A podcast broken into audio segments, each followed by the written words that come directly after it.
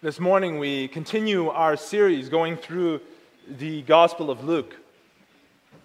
So today, we'll be reading from Luke chapter 1, the verses 26 to 38, which you'll be able to find on page 1178 of your Pew Bible. 1177 of your Pew Bible. Luke chapter 1, the verses 26 to 38. The Word of God. Now, in the sixth month, the angel Gabriel was sent by God to a city of Galilee named Nazareth, to a virgin betrothed to a man whose name was Joseph of the house of David. The virgin's name was Mary. And having come in, the angel said to her, Rejoice, highly favored one, the Lord is with you. Blessed are you among women. But when she saw him, she was troubled at his saying and considered what matter of greeting this was. Then the angel said to her, Do not be afraid, Mary, for you have found favor with God. And behold, you'll conceive in your womb and bring forth a son, and shall call his name Jesus. He will be great, and will be called the Son of the Highest, and the Lord God will give him the throne of his father David and he will reign over the house of Jacob forever, and of his kingdom there will be no end. Then Mary said to the angel, How can this be, since I do not know a man? And the angel answered and said to her, The Holy Spirit will come upon you, and the power of the highest will overshadow you. Therefore, also, that Holy One who is to be born will be called the Son of God. Now, indeed, Elizabeth, your relative, has also conceived a son in her old age. And this is now the sixth month for her, who is called barren. For with God, nothing will be impossible. Then Mary said, Behold, the maidservant of the Lord, let it be to me according to your word. And the angel departed from her. So far, the word of God. This morning, we'll be focusing on this passage through verse 37 with the words, For with God, nothing will be impossible. Beloved congregation of our Lord Jesus Christ, many of you have heard the words, Nothing will be impossible with God. Many of you have seen them.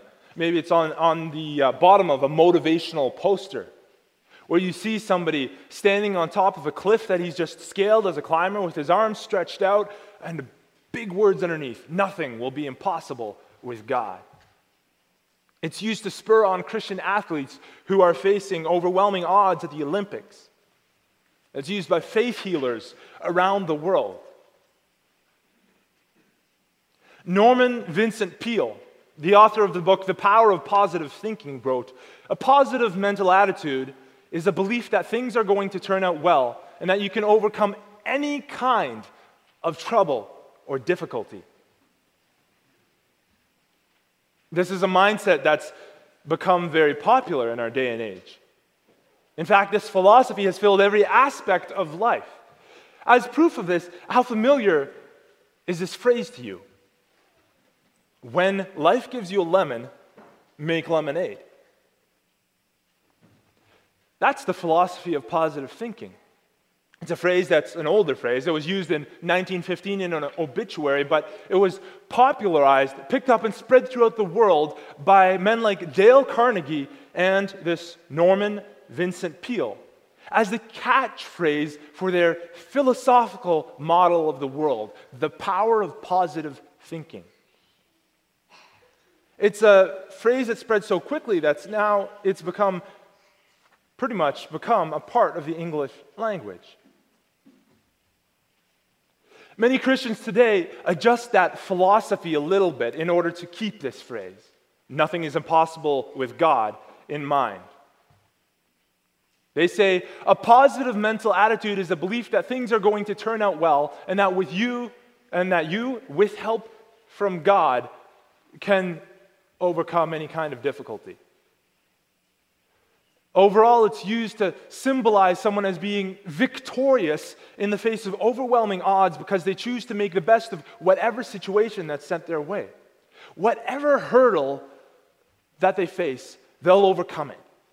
Whether it's going for gold at the Olympics, whether it's to become better at your particular sport, to conquer personal obstacles, because God makes all things possible and that He can make life better for you. Now, while God can indeed do all that if He wishes, is this the understanding of this phrase that we ought to have? What's the chief purpose of man in this world? Is it to be happy? We know that people who spend their lives pursuing happiness often find that it eludes their grasp. Is it to have purpose? Certainly, people who dedicate their lives to various causes are happier than just those who pursue happiness. Studies have been done on that. But they're still missing something. The Bible teaches us what we're missing. The Bible teaches us that our chief purpose in this world, in fact, the chief purpose of all creation, is to glorify God. And it is through glorifying God, even in the hard times, even in the most difficult and trying times of life, that we can find true fulfillment and satisfaction. If God chooses to further his glory by healing us or letting us win medals, so be it. But if he chooses to further his glory by giving us strength to continue through trials instead, and to extend our trials, and not to achieve our goals in the way we wanted, but still give glory to him through that, so be it. But in all of that, we're called to be content. We're called to find our satisfaction not in overcoming the hurdles but in looking to and glorifying God through those hurdles. As John Piper once wrote, God is most glorified in us when we are most satisfied in Him. God is most glorified in us when we are most satisfied in Him. So it's with that perspective on the overcoming of impossibilities in mind that we'll be looking at our passage today. The impossible made possible to the glory of God. And we'll be looking at three seeming impossibilities that are dealt with in this passage. First, that a virgin will be with child. Second, that the child will be the Son of God. And third, a girl is given the grace to see it through.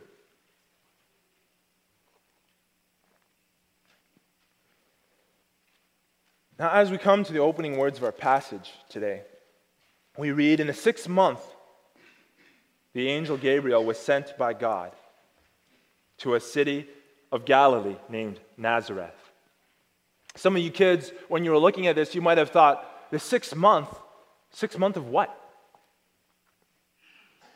Well, half a year has passed in Luke's timing of his gospel since the last event the one that we talked about last Sunday.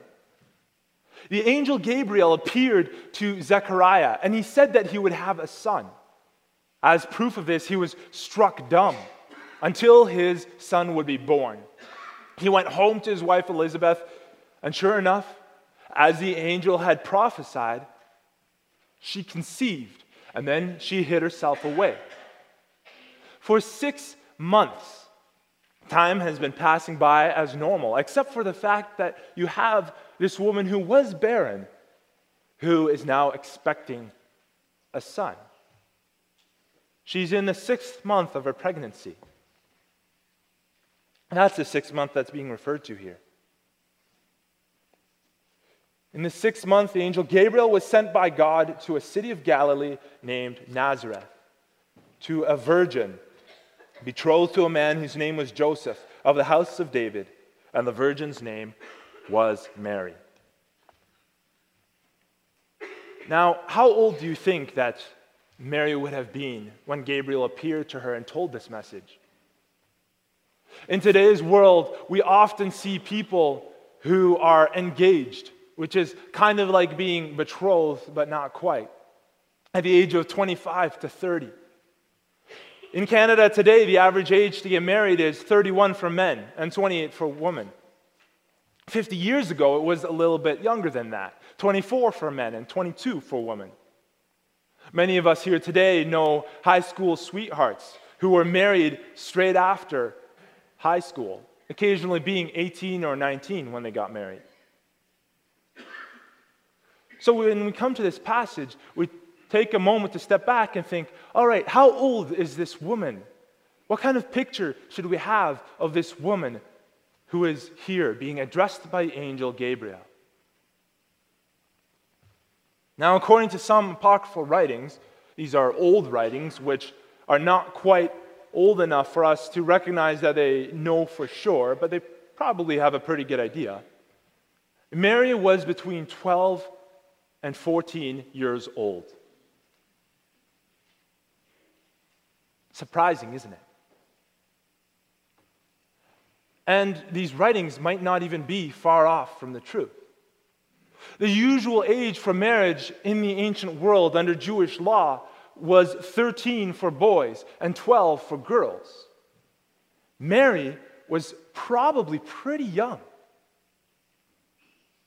While that might seem strange to us, it's important think about this not in light of judging another culture by the rules of our own, but rather to understand it within the context of its time. You find a bit of a picture into the ancient Jewish world through the movie, for example, Fiddler on the Roof. This is a movie of the lives of people in a Jewish community of Anatevka. There you find the line At three, I started Hebrew school. At 10, I learned a trade. I hear they picked a bride for me. I hope she's pretty. Different contexts have different experiences through life. In the ancient Near East, you'd have lives, lifespans that were shorter. According to one source, the average lifespan in the ancient Near East was about 35 to 40 years old. Now, of course, you had outliers like the Apostle John, who was on the island of Patmos, who died on the island of Patmos. He was much, much older than that. But because life was shorter, things moved more quickly. Life started much earlier for young people then, and they had to grow up fast. When they were able to start a family, they were expected to start a family. You became an adult much earlier. This whole idea of a stage of adolescence is actually something that has been invented within the last hundred years in our society. It's something that never existed before. This also means that it's no surprise that when Mary was betrothed, it says, I know no man. Now, that of course doesn't mean that she didn't know a man, she was betrothed to a man. But it means that she was still a virgin. And it's no surprise. Although in the world today, they would say that's something that's absolutely shocking. She's never slept with a man, and now there's no other explanation for what's going to come to pass. And it's in this context, in the context of this young woman who is being addressed, that this message comes. Now, there's a great difference in the way that the message is proclaimed to Mary as opposed to it having been proclaimed to Zechariah not too long ago, six months ago. The birth of John, the herald of the Messiah, is announced in a much more magnificent way. It's announced at the hour of prayer as the faithful gather together in front of the temple. Among other things, they're praying for the deliverance of Israel. It's meant to capture the eyes and the hearts of the people. Even John's birth itself, as the forerunner of the Messiah, is meant to prepare people's hearts to receive this coming Messiah. The announcement of the Messiah himself, on the other hand, is one of quietness. It's to a young girl in an obscure town in the region of Galilee. There's a betrothal that acts as a veil for the pregnancy to come, shrouding it from view of the public eye. A veil so that he who is called the son of Joseph might for a time be recognized as the son of Joseph, but might eventually become to known as the son of God. It pleased God to keep his son concealed in this way.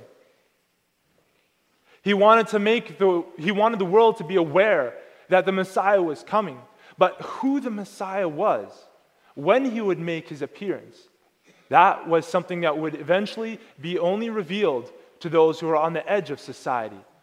A virgin, later a handful of shepherds, and then some Gentiles from a foreign land. There were witnesses who could bear testimony, yes, but even in all of that, God kept his son concealed.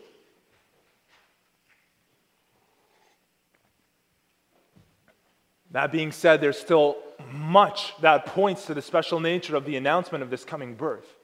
There is still much that points to how much greater this child will be than that forerunner who was announced six months prior to this. First, we can see the difference in the way that Mary was addressed. An angel appears to her and says, Rejoice, highly favored one. The Lord is with you. Blessed are you among women. Now, some people make the mistake and think that this means that Mary was highly favored due to something she herself had done, that she was a particularly faithful woman, and so had the Lord visit his favor on her. And so they elevate her to a level that's above average humanity. But that's not the point of this address. Instead, the phrases that are used here point to someone who receives favor. It's the same word that you'll find in the Greek in Ephesians 1, verse 6, where it talks about the undeserved favor that we receive as believers through Jesus Christ. Unmerited grace has been poured out on her. Not due to anything that she's done, she still received favor and blessing from God. And so the angel calls her to rejoice. What a great announcement this is. Much greater than that which was made to the father of the forerunner, to Zechariah. But it also ca- causes Mary some alarm. She's troubled at what the angel says and tries to puzzle out what exactly is meant by that. The fact that she's troubled is no surprise. What an astonishing and incredible description this is. But note what's missing.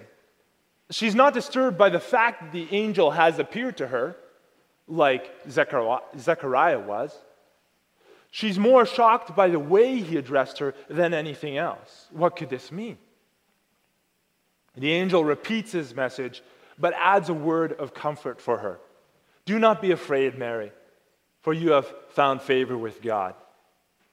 More literally translated, the words here read Do not be afraid, Mary, but you have found grace with God. Again, we find a Hebrew idiom here that res- refers not to earned favor, but freely offered from the hand of God. And he emphasizes using her name in particular to point out to her and encourage her that no, this isn't a mistake. You have found favor and grace with God. What's the result of this grace? Behold, you will conceive in your womb and bring forth a son, and shall call his name Jesus. In Matthew, we see the meaning of his name clarified in an angel's message to Joseph. His name will be Jesus, for he will save his people from their sins. What a special thing. She's been chosen to bear the Messiah for the people of God. What an awe inspiring event. Well, there's one catch. How can this be? She says, For I'm a virgin. This is not a doubt in God's ability like with Zechariah. She's not objecting to the fact that there will be a son or that he will rule. She doesn't question the eternity of his reign that's announced by the angel. She simply wants to know what's going to happen. Here the magnificence of God's design is brought forward. It's not simply that it's a unique message that points to how much greater this Messiah is than his forerunner. It's not just the fact that he will reign, but God displays the immensity of his power with the words confirming that the birth will be possible because the Holy Spirit will come upon you and the power of the Most High will overshadow you. This birth is marked out as something that's special, something that's a unique experience, something that's never happened in the history of the entire world, something that points to divine intervention, that points most clearly to divine intervention. With barrenness suddenly resulting in the birth of a baby, someone could still argue maybe that's a fluke. But here, God has left his indelible mark on the entry of his son into the world by presenting the world as something that's so unique that it's never happened before and will never happen again the virgin birth. It's a declaration to the world of the specialness of this coming child, his life, his actions, and his message. God is not only a God who can bring life to the world through the womb, He's not only a God who can bring life to the barren womb, He's a God who can bring life where there was nothing. And if that's the case, the people are reminded, we are reminded, if that's the case, how much more can He do for His people?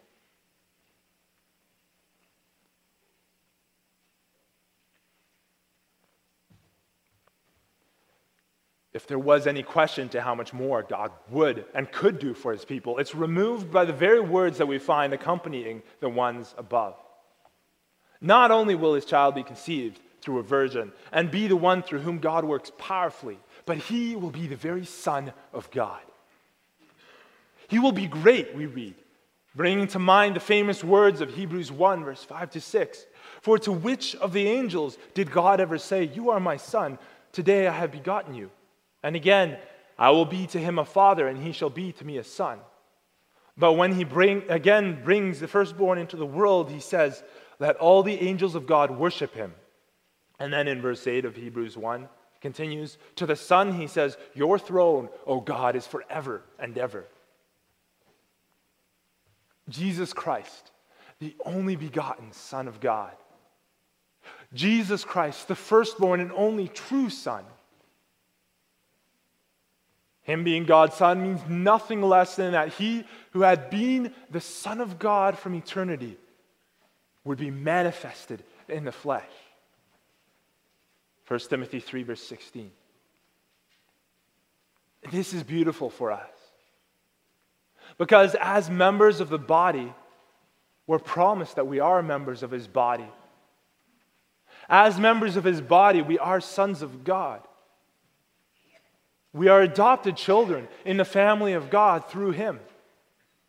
God entering the world, taking on the nature of man, has opened the way for all mankind who will turn to Him in faith to be adopted into His glory and His grace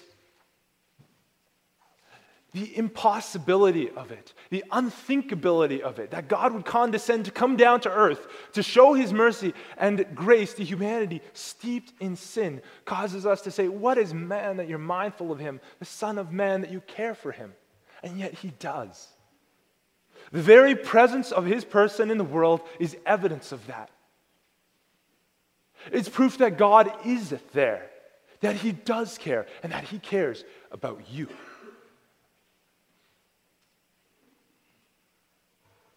Yes, he didn't just come into the world to be hailed as king, he didn't come into the world to be hailed as God.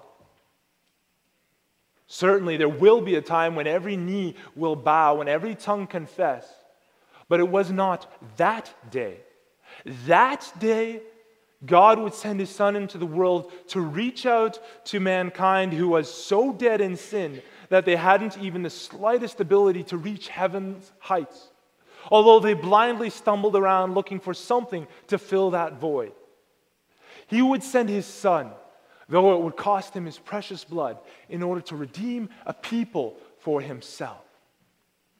As we read in Philippians 2, verse 6 to 8, Christ being in the form of God did not consider equality with God something to be grasped, but made himself of no reputation, taking on the form of a bondservant and coming in the likeness of men.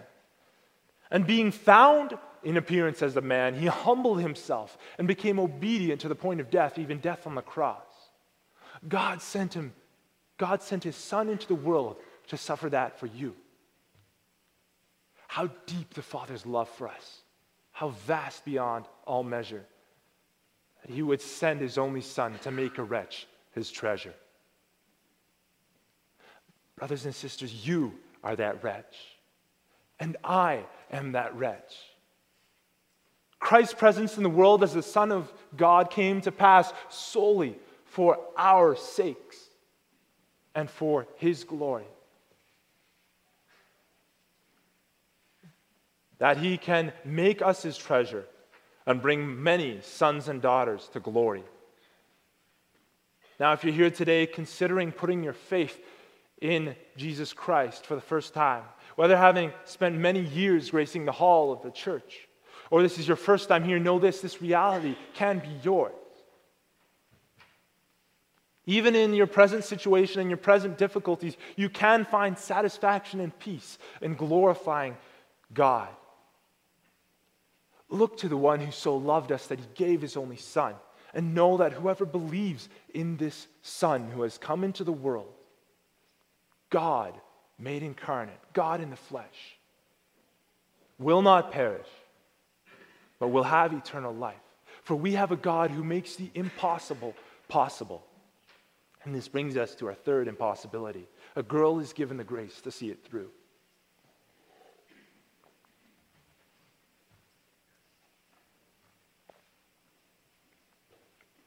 There are many different reactions that are brought on by an unexpected pregnancy. And to other, any other big unexpected change in life for that matter, with regards to college or work or whatever else. For some people, there's a reaction of joy. It's something that they've been waiting a long time for. For others, it's terror. In the case of pregnancies, this can especially happen if it's a pregnancy that comes outside of marriage. And for others, it's just not what they expected at all. They'd envisioned life so differently, and they had plans. And this happens in many different situations. You had a direction in which you wanted to go. Even if you had a change that happened to you, like take Georgian College. The fact that that's currently on strike, or at every other college across Ontario. You had a whole future lined up. Well, now something has happened. Now, in the case of marriage, they're expecting.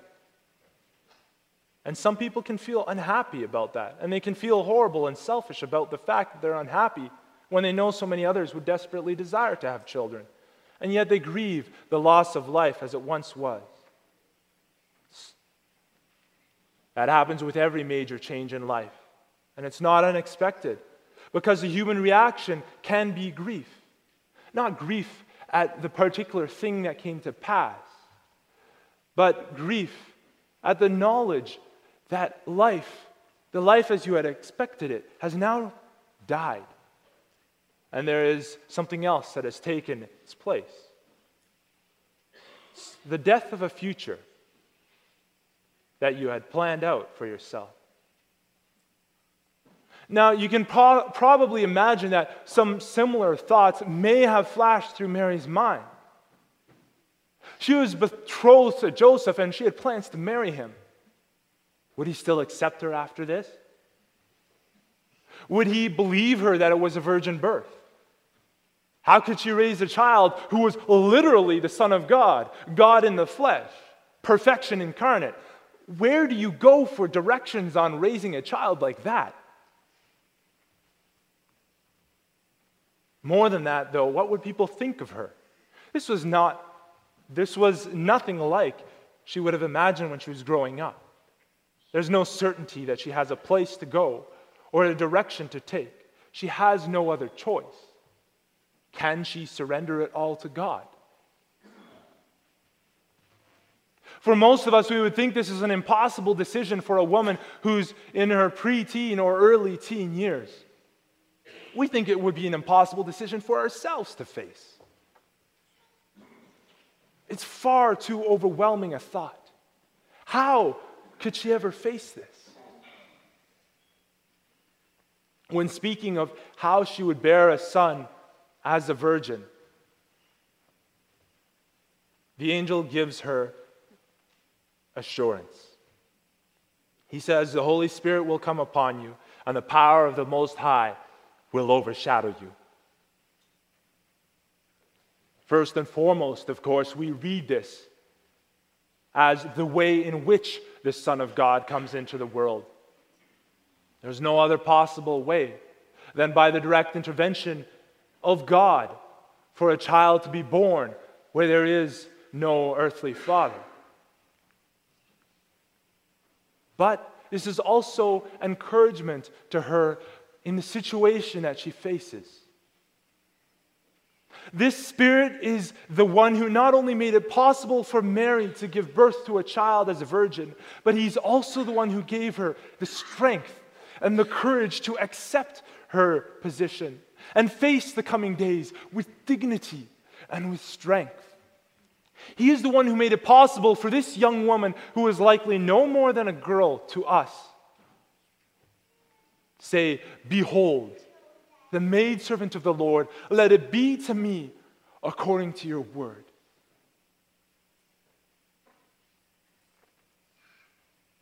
For any major change in your life, whatever the case is, whether it be a pregnancy, whether it be what's happening at the colleges, whether it be a sudden promotion or demotion, whether it be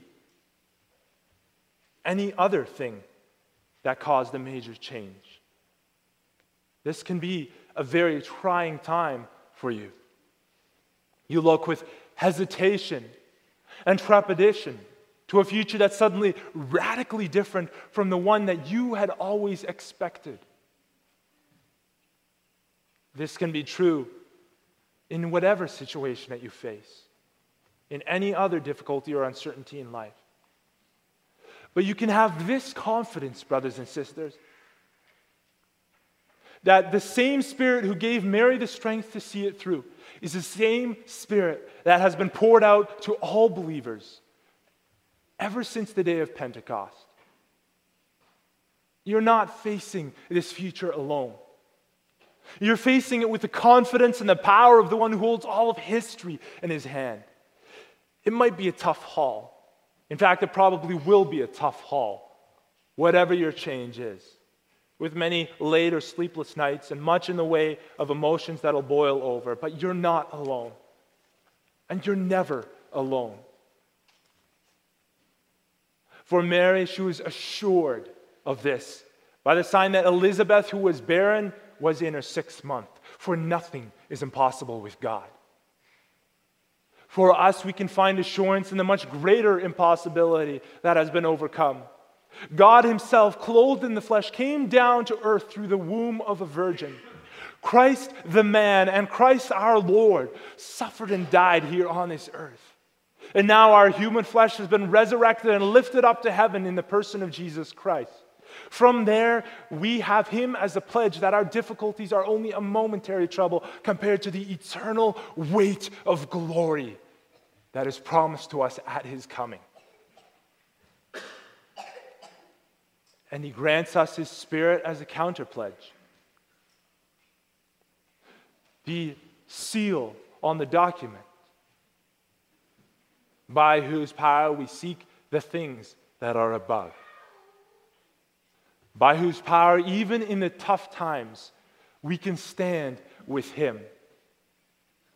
By whose power, even when things are broken, we find the strength to glorify God through that. By whose power we can glorify God by being most satisfied in Him and the strength of His power, even in our present situation. Because nothing is impossible with God. Amen.